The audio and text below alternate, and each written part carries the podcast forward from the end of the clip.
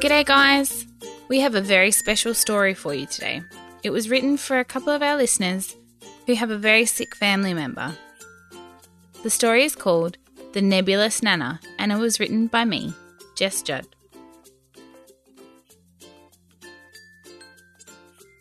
Andre, it's time to leave! Layla called as she stomped down the hall to her brother's room. Andre looked up from his drawing as she burst through the door. Mum's been calling you for ten minutes. We need to go visit Nana in the hospital.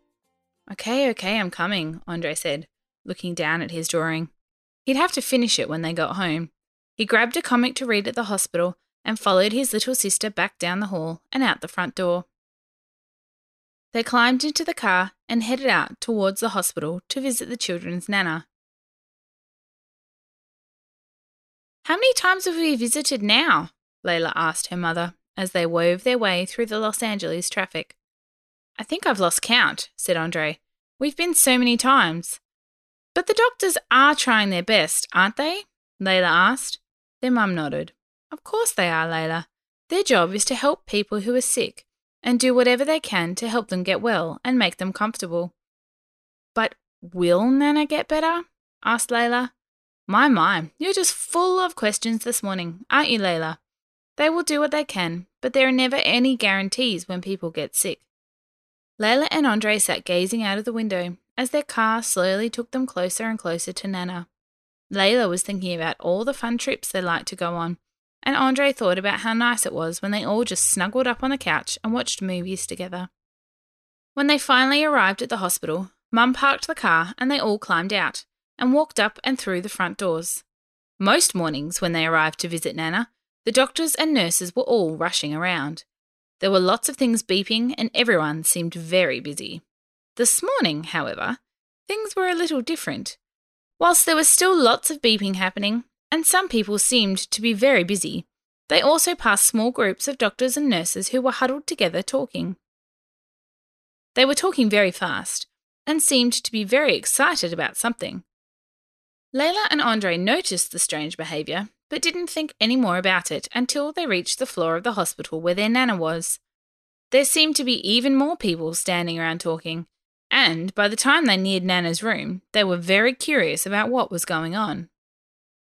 Just as they were about to walk through the door of Nana's room, a very flustered-looking doctor came bustling out and ran straight into their mum.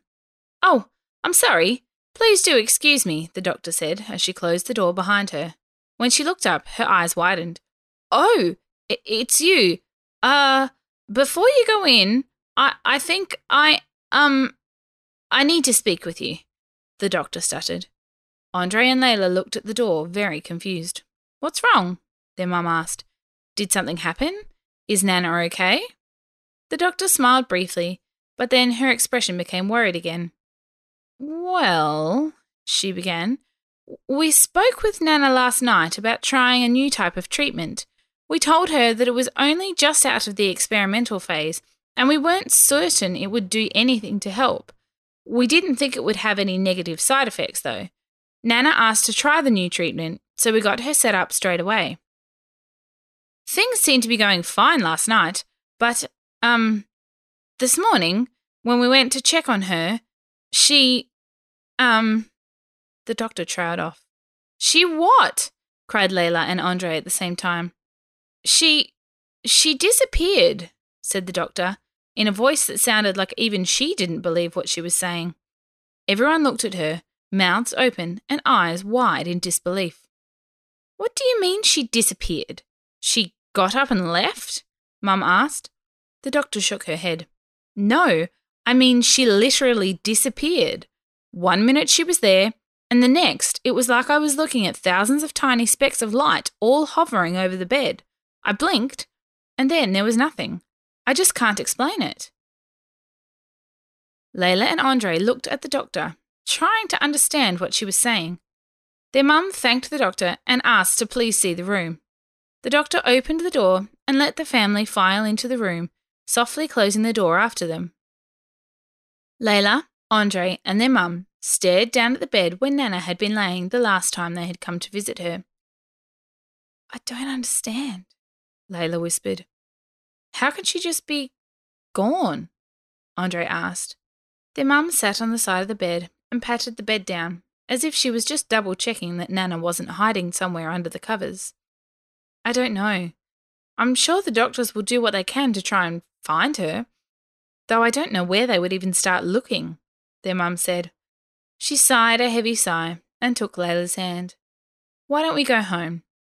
We can't really do anything here, and I'm sure the doctors will call us if they find her. Layla and Mum walked out of the room, but Andre lingered for a minute. Looking at the bed, he pulled up the covers, fluffed up the pillow, and then placed his comic on top of the bed. Just in case you get bored, Nana, he whispered, before following his family out of the room. As he closed the door, he almost thought he felt a breath of wind brushing past his dark brown hair. He continued down the hall without looking back, but if he had, he might have seen the pages of his comic rippling in what appeared to be a breeze that began and ended entirely within the hospital room. The ride home was a quiet one. They had all known that at some point in time they would have to say goodbye to Nana, but this was just all so sudden and unexplained. When they arrived home, Mum wandered into the kitchen to start preparing lunch. Andre went to his room and went back to his drawing, while Layla sat in the lounge watching T V. Suddenly, the cartoon she was watching was cut off, and the local news reporter appeared on the screen. We apologise for the interruption in your regularly scheduled program. Never in my newscasting career did I think I would ever report on something this incredible. Earlier this morning, there was a bank hold-up in which four thieves locked down the local bank and held the tellers and customers hostage. They demanded that the bank manager open the vault and give them all of the money inside. However, eyewitness accounts from inside the bank tell of some kind of supernatural force that appeared within the foyer of the bank. We cross to our reporter, Susie Mayborn, who is on the scene. Susie? Layla watched as the T V flicked to an image of lots of police and other people standing around outside the bank. The reporter was speaking with a person who looked like he was probably the bank manager. Yes, that's right, Tom. I have here with me Bill Jenkins, who is the manager at this branch of the Bank of America. Mister Jenkins, could you please tell us what you saw? Mister Jenkins looked at the camera, white-faced and shaking. Well, I, I could barely believe my eyes. One minute, the thieves were standing there, looking mean, and then suddenly they were distracted by something on the ceiling. It looked like thousands of tiny stars were descending through the ceiling to hover over our heads. Layla, who had been absentmindedly fiddling with her mum's phone and not really paying attention, suddenly sat up straight and stared at the T V. Tiny stars? She thought. Mum, you might want to come see this, she called through to the kitchen. Mum came in, wiping her hands on the towel. Did you say thousands of tiny stars, Mister Jenkins? Asked Susie the reporter. Yes, I know it sounds ridiculous, but there were just hundreds and thousands of tiny pinpricks of light hovering in the air.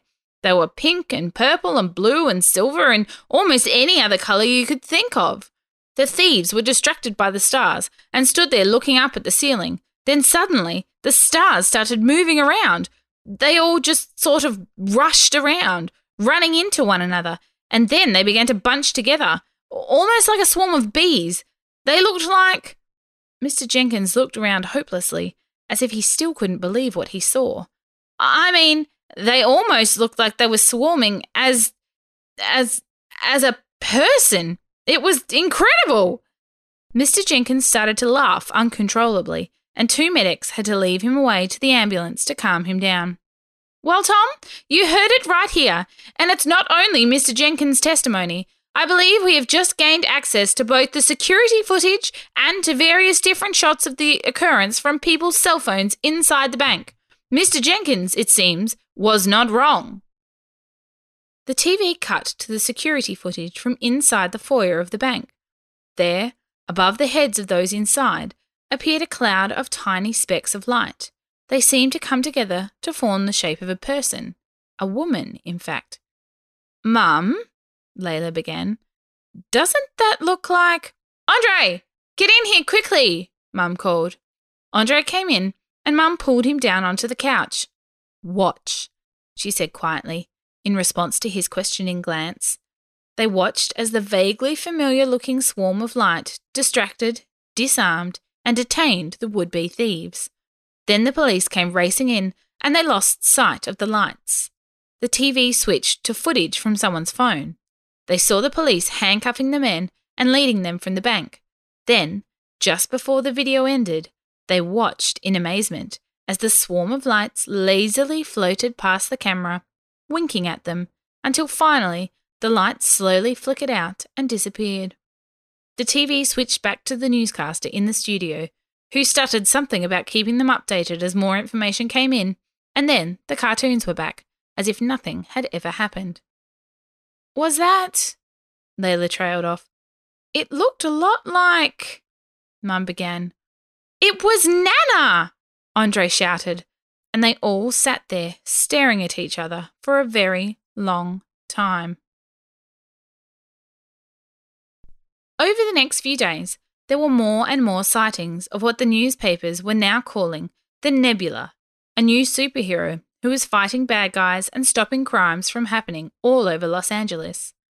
Even though they missed their Nana, the family would sit around the T V every evening and watch as the Nebula foiled robberies, saved people from fires, and got cats down out of tall trees.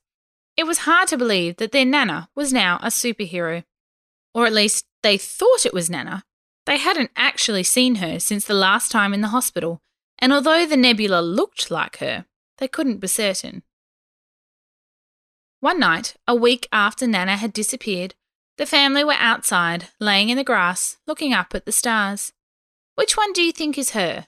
Layla asked. Andre laughed. "We could never guess that," he grinned. They lay there, pointing out the different shapes they thought they could see in the stars, when suddenly they did see Nana, hovering in the air above them. "Nana!" they all cried, jumping up off the grass. Nana smiled at them, her starlit form hovering just above the grass. "Have you come home?" Layla asked. Nana didn't say anything. She just shook her head. "You can't now, can you?" Andre said. "You've been given a gift, and now you need to help other people." Nana turned to him and nodded. She floated closer to them and, as much as a being made of tiny stars can, kissed each one of them on their forehead. "We love you, Nana," they all said. She smiled at them, looked upwards, and then all of the tiny stars began to shoot up into the sky. They watched, and just before the stars disappeared from sight, they formed a giant love heart in the night sky. "It's okay.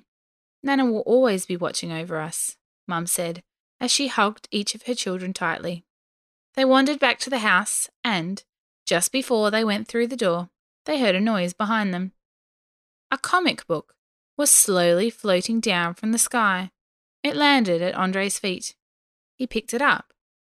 There, on the front cover, were the words, "Just in case you get bored." Well, I really hope you liked that story. It was definitely a very special one for me to write. Thanks, guys. We'll see you next time.